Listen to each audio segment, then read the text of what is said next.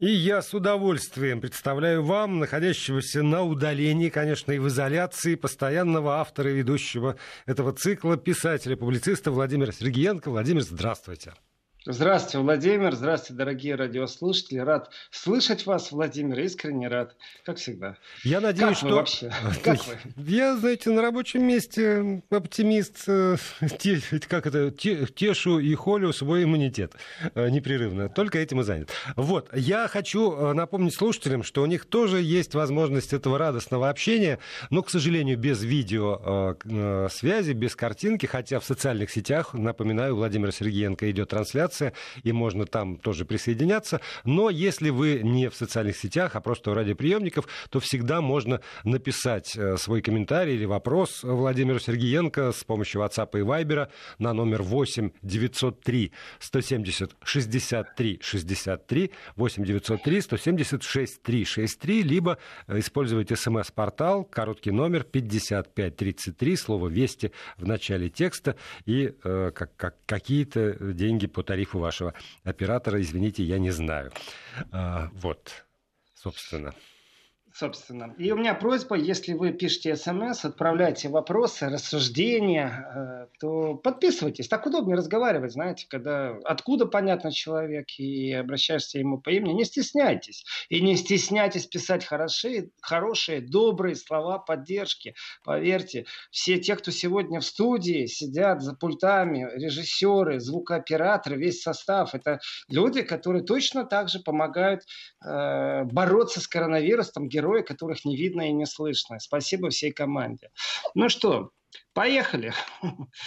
Э, вы знаете, э, программа Еврозона э, вот получается масло масляное.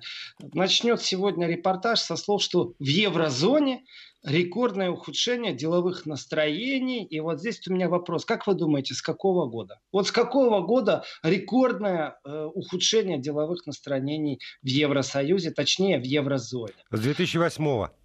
Ха-ха, мимо, мимо. Да? Раньше? Да, с 1985 года с 1985 года, до объединения Германии.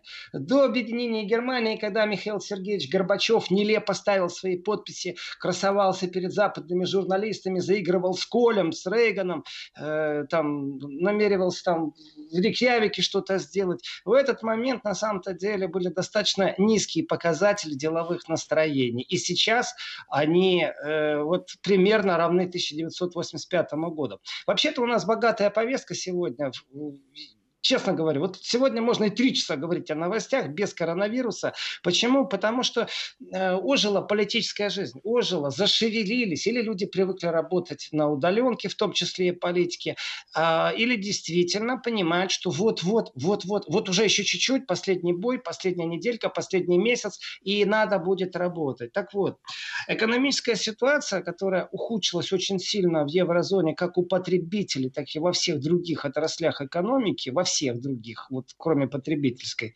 а, это э, бьет очень сильно по сфере обслуживания и розничной торговли. Вот самый первый, самый мощный удар пришелся по сфере обслуживания. И вы знаете, когда говоришь о еврозоне, у меня такое ощущение, что действительно мир должен осознать, что проблемы одни и те же. Методы борьбы за выживание, методы борьбы за свое масло на своем бутерброде, за свою колбасу на бутерброде, они разные, конечно. А вот э, проблемы, они одинаковые.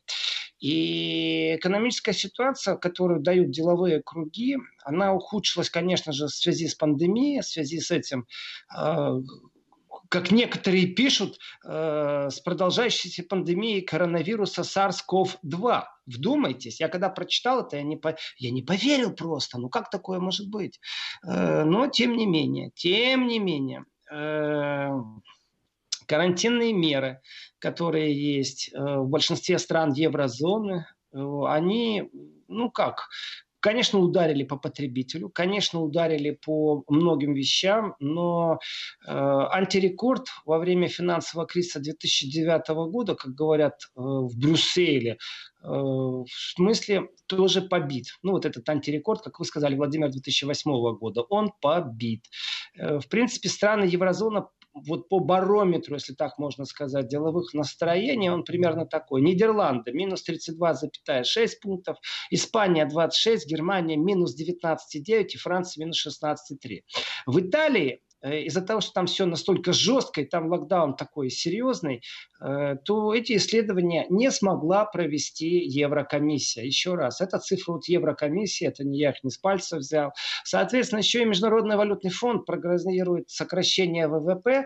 И вот здесь мы расходимся. Моя оценка о том, что текущий год может дать по некоторым странам еврозоны показатель вплоть до минус 10, а ММВФ говорит о том, что на 7,5%.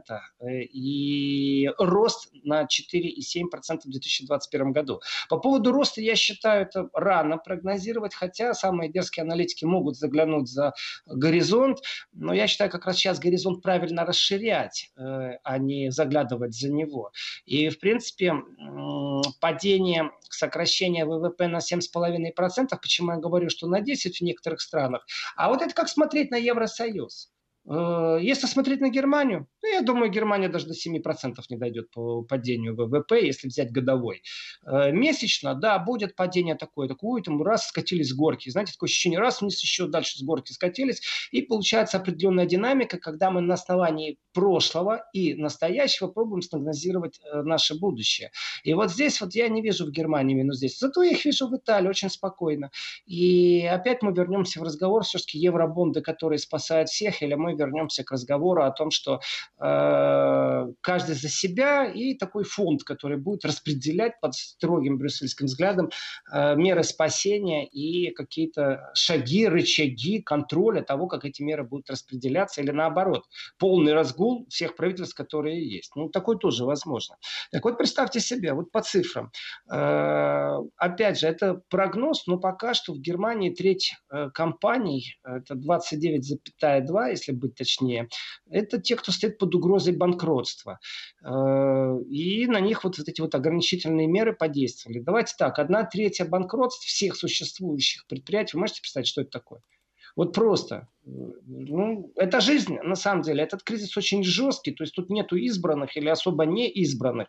И, понятно, некоторые державы более богатые, с определенным видом, например, экономики, когда зависит все не от импорта, а от экспорта, то есть на полном серьезе. То есть ну, внутри нету э, движения никакого. Зарабатывают все на экспорте, притом серьезно, крупно и сильно. А есть же страны, которые практически ничего не экспортируют. И такие тоже есть.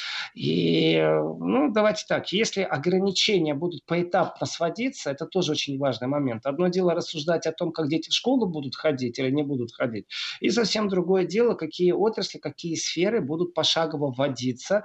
И, ну, кроме того, пошагово, я уже когда говорю пошагово, знаете, это где-то в затылке у меня мысль.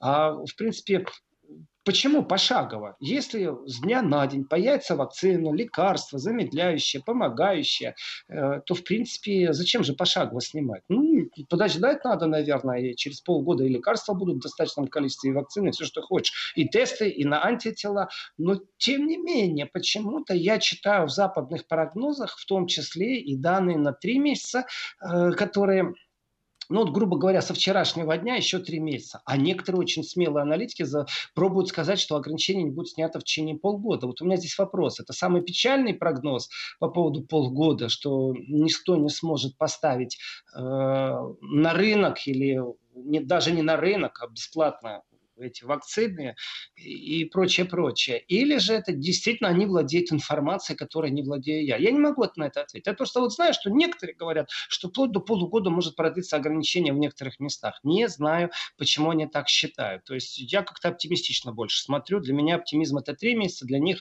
оптимизм и реализм, они говорят, полгода.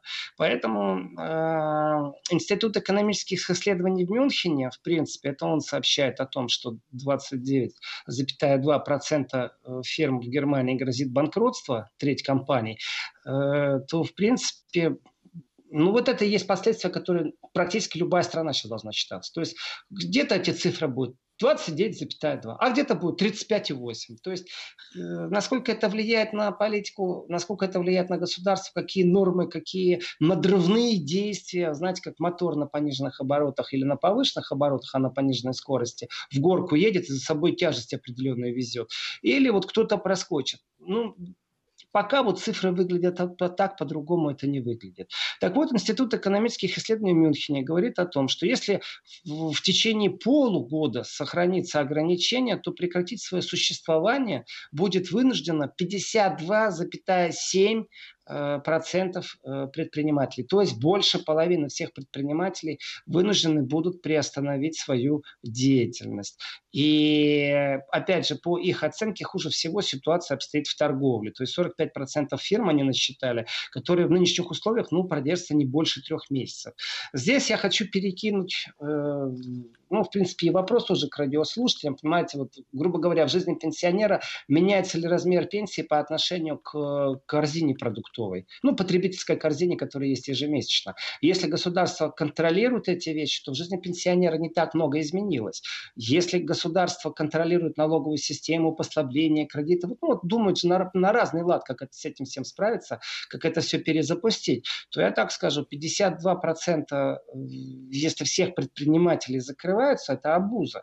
Это о многом стоит сейчас задуматься, потому что переквалификация. И тут я натолкнулся на удивительные размышления и, в принципе, тоже э, ну, поддерживаю их. А ведь действительно получается так, что у нас лет через 5-7 э, при этом перезапуске э, так может быть, что жизнь будет перепрофилирована. И когда люди размышляют там, о чипизации, когда люди размышляют о том, ой, какой, да не дай бог, чтобы мне там с вакциной чипа, мне об этом не скажут. Знаете, все это вот бабушки на лавочке говорят. Потому что заграничный паспорт, наличие визы, сдача отпечатков пальцев, знаете, это и так то же самое, что ДНК сдавать. Э, вас ни с кем не перепутают. Другое, другое дело, что вот перезапуск может привести к дигитализации, но только не в смысле, что вас чиповали, вас чипизировали. О, нет. А может привести к совсем другому, что технологии, которые уже сегодня есть, они будут запущены намного быстрее, чем э, могли бы быть. Например, вот до э, пандемия тестировали в России, в Германии, в США, в Японии машины, которые ездили без водителей. Э, ничего там такого, такого прорывного нету.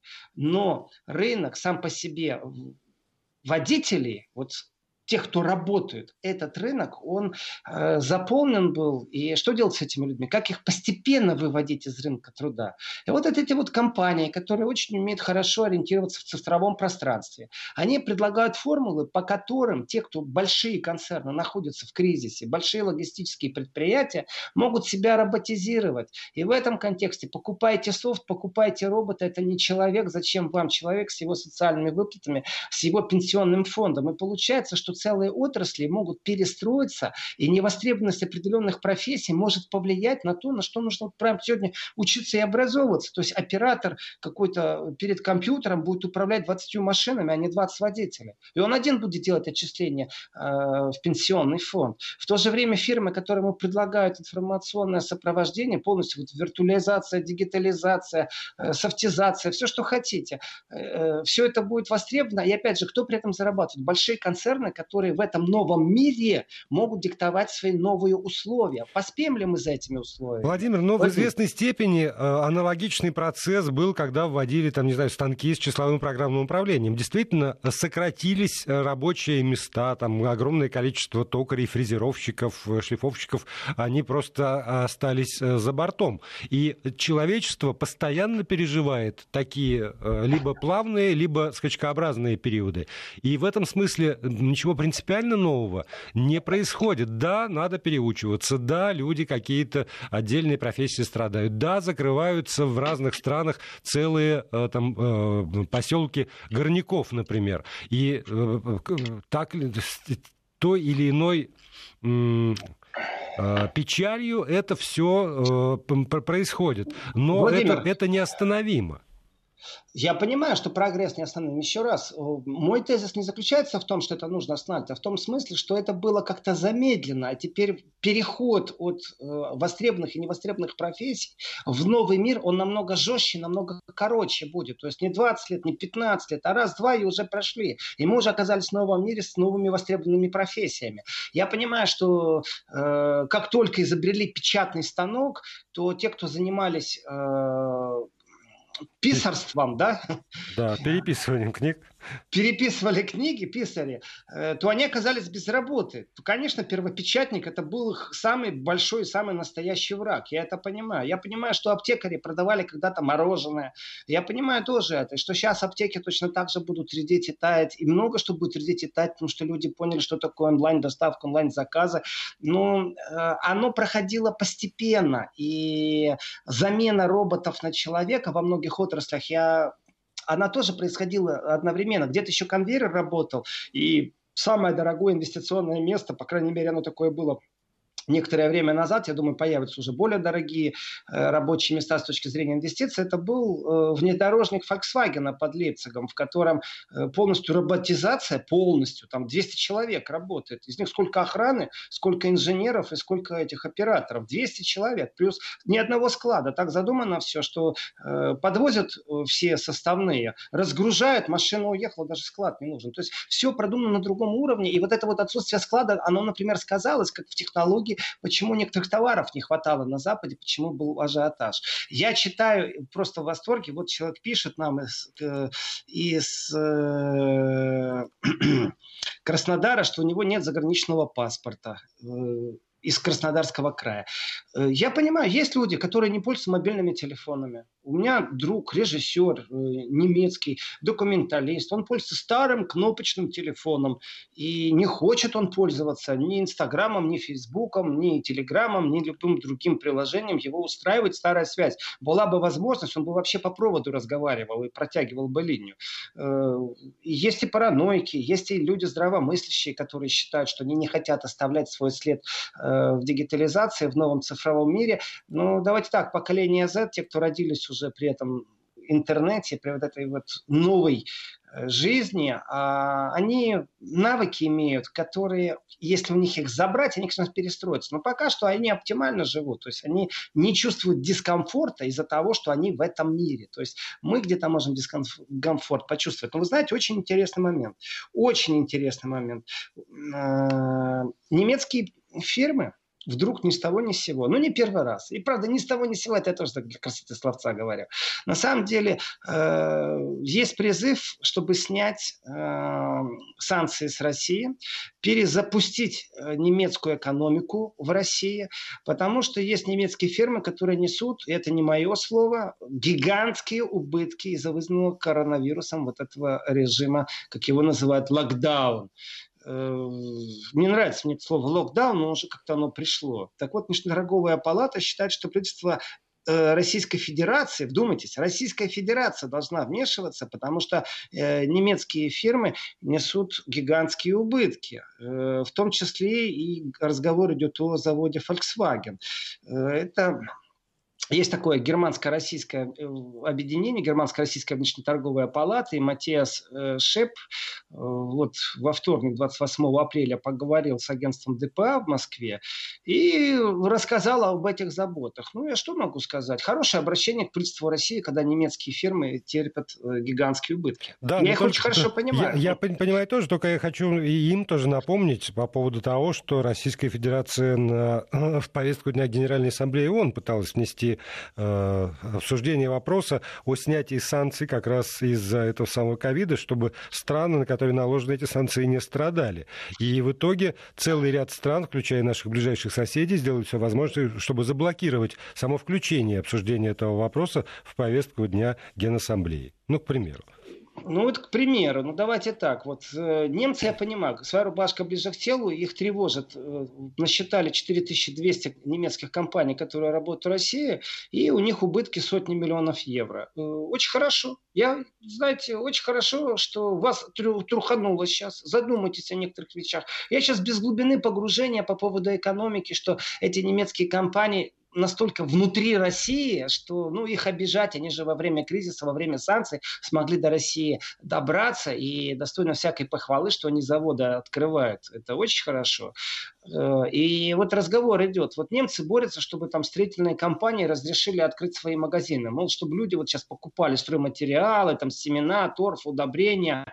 У меня простой вопрос. Вот просто так, почему должны содействовать определенные элементы определенным элементам? Ну, то есть связка правительства-бизнес э, не должна быть направлена только на немецкие фирмы, которые работают в России. Абсолютно, я с этим не согласен. Потом э, понятие сверхприбыли, например, и в связи с этой ситуацией сверхприбыль, как будет налогооблагаться, тоже очень такой щепетильный вопрос. Э, потому что э, сейчас, если какой-то топ-менеджер себе выплатит какие-то топ-деньги, я думаю, это не просто там ненависть народа в любой стране. Это должно быть в первую очередь недоразумение со стороны налогообложения. То есть я, я не понимаю, как это может существовать дальше, пока страны не вышли из кризиса. И э, вот в замечании и размышления, в том числе у главы вот этого торгово- торгово-промышленной палаты немецко-российской, вы знаете, там тоже в этом тексте написано о том, что э, российский фонд национального благосостояния около 143 миллиардов долларов, то есть это внешняя оценка, и по расчетам Deutsche Bank этих денег хватит на два года если цены будут около 15 долларов за баррель на нефть. Вот примерно подсчеты Deutsche Bank. Я их не оцениваю с точки зрения, э, попали они, не попали, знаете, а что будет, если будет 10 долларов, а что будет, если будет 25 долларов. То есть вот есть как есть, посчитали, два года. Хватит на что? Хватит на то, чтобы государство себя банкротом не заявило, или хватит на то, чтобы поддерживать немецких предпринимателей в России? То есть вопросов больше, и как бы теребить, конечно же, надо. То есть я поддерживаю поднятие разговора. Почему? Потому что как только идет разговор, что российское правительство должно помогать немецким компаниям на территории России, тут же появляется привлекательность российского рынка. Я сейчас не за...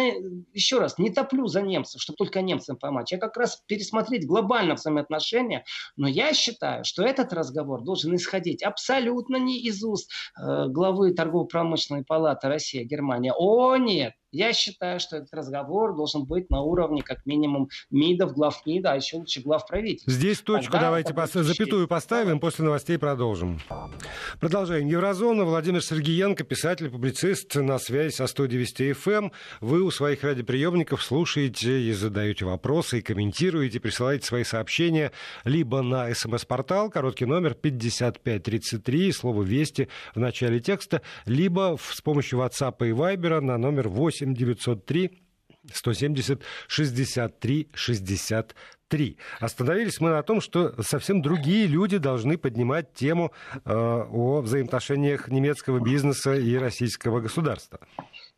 Э, ну, давайте по-честному, давайте вот по-честному. То есть Матиас Шеп, какой бы он ни был, он сказал то, что у него болит, и я понимаю, что э, какой-нибудь строительный маркет, гипермаркет, э, сетевой, э, который имеет много филиалов и который зарабатывает деньги. Он же зарабатывает деньги на территории России, правильно? Но он же в том числе и в бюджет Германии. То есть это нормальные взаимоотношения. Пришли, сделали, всем удобно, всем выгодно, пользуемся. Э, другое дело, что точечное э, вот глупо как-то ограничить и поставить какие-то условия. Вот вы нам здесь, мы вам там. Нет, конечно.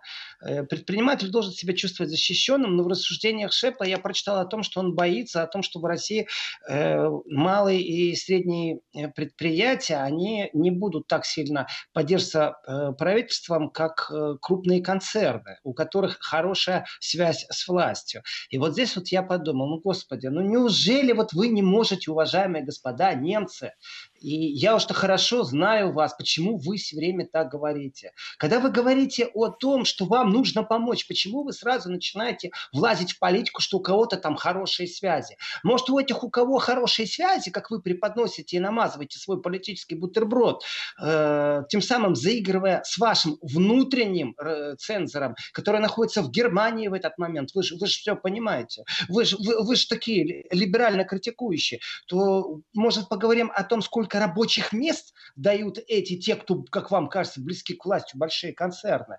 И нужно спасать рабочие места, а не дать вам возможность э, зарабатывать деньги. То есть э, в этом отношении я не очень критикую, но в то же время критикую заявление э, господина Шепа, э, потому что не надо переводить в плоскость политизации разговора, там, концерны, близкие к Кремлю. Эта жвачка мне в Германии надоела. И тем более, если он обращается к правительству э, с намеком и с просьбой, давайте вот здесь в России будем спасать немецкий бизнес, что ты начинаешь это делать шантажным путем, господин шеф?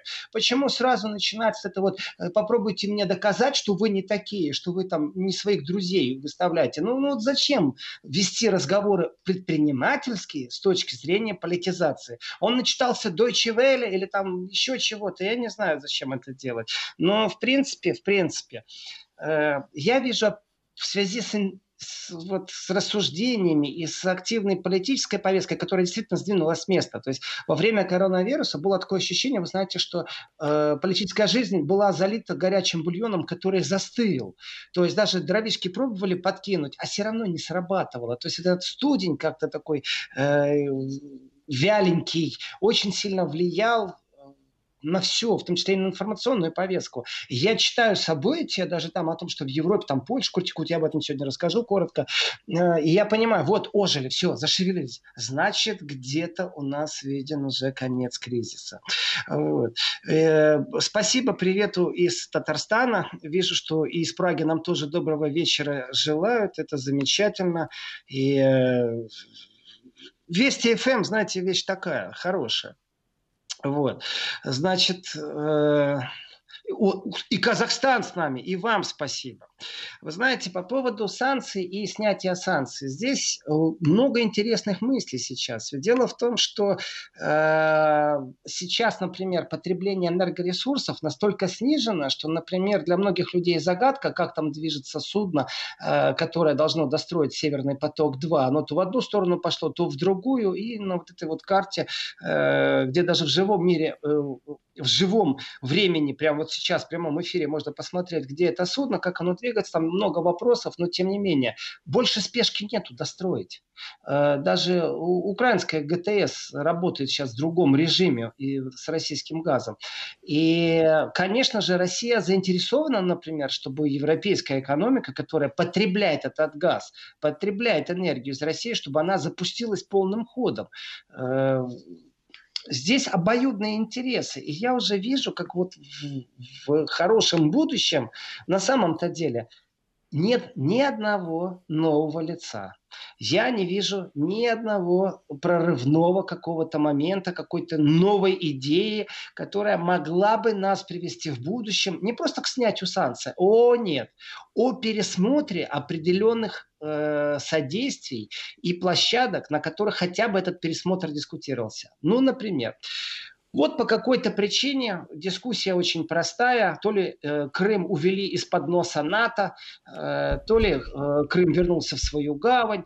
Вопрос простой. А что, там не люди? Или, например, Донбасс не люди? А почему, когда Европа помогает э, Украине, например, в борьбе с коронавирусом, переводит какие-то деньги, ставит какие-то условия, э, где в этот момент Донбасс, если это Украина? А, это не Украина? Сразу же вопрос.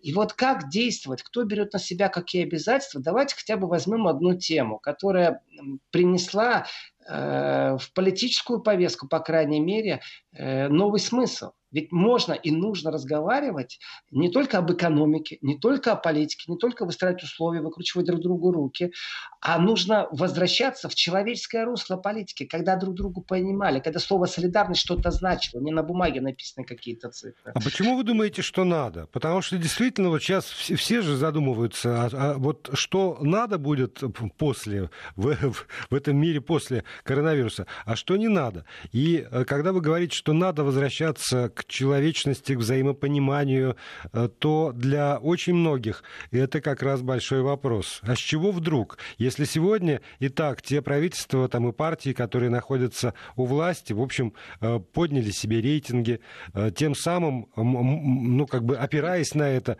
они могут дальше продолжать свою политику и на международной арене ровно так же, потому что ну, людям не, не до этого, а они свои интересы продолжат так или иначе реализовывать. А вы знаете, Владимир, а я вам отвечу, почему я говорю, что так надо. Потому что я так говорю, надо. Еще кто-то скажет, надо. И, глядишь, и сделают. Но ко мне присоединились, в моем понимании, надо, международная кризисная группа.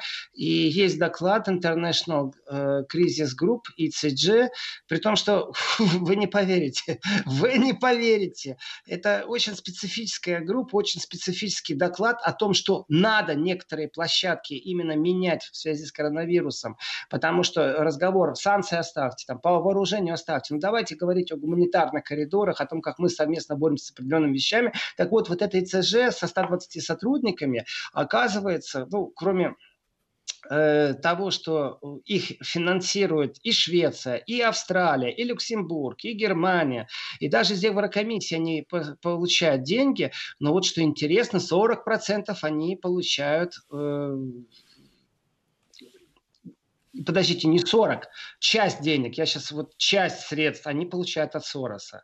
Потому что как раз страны, которых я назвал, в том числе Еврокомиссия, 40% примерно, чуть-чуть выше, они получают из этих стран. Но Сорос тоже финансирует. Так вот, а, когда разговор идет о том, чтобы прекратить огонь на Донбассе, разговор по принципу, э, вот вы, Владимир, меня пикируете, спрашиваете, а почему надо? А я считаю, что надо прекратить огонь. И я считаю, что надо купировать тех личностей, которые не в состоянии осознать это надо, и провести как-то э, какие-то мероприятия, чтобы они сдвинулись с точки вот этой мертвой. И кризисные группы, вот здесь вот я полностью согласен с выводами, и об этом мы говорим, такое ощущение, что эта группа, деньги, которые получила, всего лишь навсего посмотрела «Россию-1» телевидение, послушала «Вести ФМ», эм», и, знаете, так под копирочку написала некоторые вещи, потому что, если говорить по безопасности, безопасности Европе, о том, чтобы э, безопасность Европе это в том числе и безопасность э, на территории Украины, то тогда давайте так, есть четкий факт. Есть вещи, которые просто не двигаются никуда. То есть те политические решения, те экономические рычаги давления, тех людей, которых попробовали внести в списки и декларировали это как большое давление на Россию, ничего не изменило, не сместило точку безопасности. Сейчас снова запятая и 6 секунд тишины. Вести ФМ. Закончились 6 секунд, и Владимир Сергеенко, писатель-публицист, продолжает. Я предупреждаю, Владимир, у нас с вами чуть меньше 8 минут. Э, тогда очень коротко в завершение об э, докладе, который подготовила вот это ИЦЖ, я бы так сказал. Смысл этого доклада свелся к тому, что нынешний подход не работает. И они понимают, что некоторые э, вещи, которые они там предлагают в этом докладе, они сами их оценивают как спорные и даже непопулярные. Но вот эта оговорочка спорная и непопулярная, это для Запада, не для нас. Потому что они как раз предлагают садиться за один стол с Россией и разговаривать. Садиться в том числе и с Донецком, с Луганском разговаривать. То есть, когда нужно, чтобы санкции вернулись, не вернулись, и должен собраться отдельно Совет Европы, потом единогласно что-то они должны все поддержать, все 27 стран членов ЕС, то, конечно, насколько все это реально, реально, я так скажу, это мало реально, это очень мало реально. Но, тем не менее, сам факт, что об этом стали говорить, и в том числе соросята, ох, и в том числе они понимают, что это э, является непопулярно, то тогда так, давайте так. Новые подходы к европейской безопасности, даже и в то время, когда они поддержат усилия Киева остановить бои в Украине, это в докладе так стоит, э, то ЕС, НАТО и государства-члены, включая СССР, должны начать искать с Москвой новые подходы. Вот, я бы сказал, основной выход. Э, да, я поздравляю, что кто-то на Западе стал об этом говорить. Интересный, абсолютно интересный доклад. Я считаю, то, что он для нас не несет ничего нового. Поэтому я говорю, что они его подглядели. Вы знаете, у меня сейчас разрыв. Наверное, все-таки меня просят много и э, в соцсетях, и э, приходили на радио на вести запросы и просьбы, запросы и просьбы рассказать побольше о ситуации с э, памятником Коневу в Праге и вообще кто такой этот Гржип, мэр Праги и откуда он взялся. Я думаю, что я этому лучше посвящу время в субботу и подробно расскажу о том, почему этот человек именно там, где он есть, почему он мэр, почему так получается, что что какие-то муниципалы, муниципальные власти могут влиять вплоть до ухудшения отношений и не только с Россией, потому что у него был конфликт и с Китаем в том числе. Что это за новое такое веяние, когда э, ну, вот пупом земли он себя чувствует, с паном он и пропал, вот так вот, я бы сказал. Но об этом давайте поговорим в субботу, потому что времени мало. А сейчас я скажу, вот э, о Польше расскажу. Дело в том, что ожил Евросоюз, и вот у них лучше нету ничего сейчас, как заняться тем, что э, нужно инициировать новую штрафную процедуру против республики Жечи Посполитой против Польши. Э, Польше дали не так много, там плюс-минус 60 дней, потому что Брюссель испугался, у Брюсселя очень сильное опасение от того, что судебная реформа в Польше так и не будет соответствовать так и стандартам, так и Брюсселя. Ну, примерно в таком духе. И тогда Брюссель грозит Польше, что в Варшаве придется отчитываться в суде Евросоюза в Люксембурге. А вот это очень интересная вещь. То есть Европейская комиссия, которая инициировала вот это новое расследование в отношении Польши из-за реформы судебной системы, говорит, что вот так вот мягко, дипломатически, существенный риск, что власти будут использовать созданную ранее дисциплинарную палату Верховного суда Польши для давления на судей с целью контроля судебных решений. Это заявила Э, сегодня э, зампредседателя Еврокомиссии Вера Юрова. Вера Юрова достаточно активна, мы еще не раз ее услышим и увидим. Э, такая рьяная демократка. Мне кажется, что она настолько рьяная, что она не в состоянии осознать, что э, вот выводы предыдущего комитета, который я вспомнил, ЦЖ, что некоторые методы не работают в этой рьяной демократии. Теперь я с удовольствием посмотрю, как они будут доводить поляков, а у поляков не забываем, буквально через 10 дней выборы президента. И э, популярность президента в том числе связана с популярностью правительства. В Польше поддерживают польский э, путь. Да, есть оппозиция, да, есть. Да, эта оппозиция говорит, говорит о том, что судебные реформы, э, которые происходят, они э, как бы привязали суды к власти. Там ситуация простая. Э, могут отправить судью на пенсию раньше времени. Вот просто так. Есть какой-то комитет, есть какая-то комиссия, надзор за судом, и взяли и отправили. Соответственно, Брюссель уже долго ну, скажем так, бросает кирпичи в огород закона и справедливость этой партии которая сегодня в Польше во власти. И они вот такое слово произнесли, они их обвиняют в выхолащивании демократии в стране.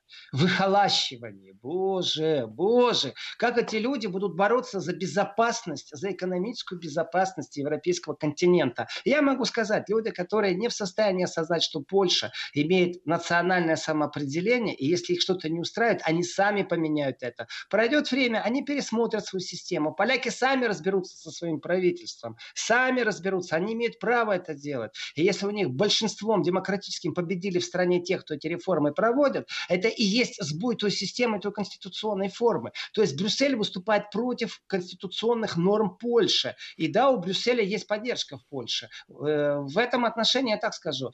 Если в ближайшее время Польша получит поддержку большинства в народе, то тем сильнее будут охлаждаться отношения с Брюсселем. Тогда мы запасаемся попкорном, как в кинотеатре, или берем семечки, как вам больше нравится, садимся на лавку и смотрим, как они начинают друг друга атаковать. Это будет действительно достойная битва кентавров. А да, можно вот, я уточню, Владимир? А вот когда Польша вступала в Евросоюз, она брала на себя обязательство а, соблюдать нормы, ну, скажем, в отношении суда какие-то европейские, или вступление в Евросоюз такими жесткими требованиями не было э, говорено, и теперь у Польши, естественно, возникает право так или иначе менять свое законодательство по отношению к судам. Э, Владимир, если бы я мог ответить на этот вопрос очень легко и просто, там, да, Польша обязалась, да, Польша не обязалась. Нет, это практически невозможно. Почему э, угроза стоит, что дело передастся в суд? Потому что суд будет выслушивать две стороны. Как раз Польша настаивает на том, что польская юстиция, которая с 2015 года постоянно перестраивается, и те законы по реорганизации Верховного суда или там Национальный совет юстиции, которые Польша себе производит, она делает на основании национальных законов, национальной конституции, и они не противоречат уставу Евросоюза. Другое дело, что Евросоюз говорит, что это не соответствует стандартам демократии. И вот здесь вот мы натыкаемся на то, что действительно это может рассмотреть только суд. Это такой, получается, арбитражный суд, но дело в том, что этот арбитражный суд заранее предвзят. Он не сможет признать польскую точку зрения.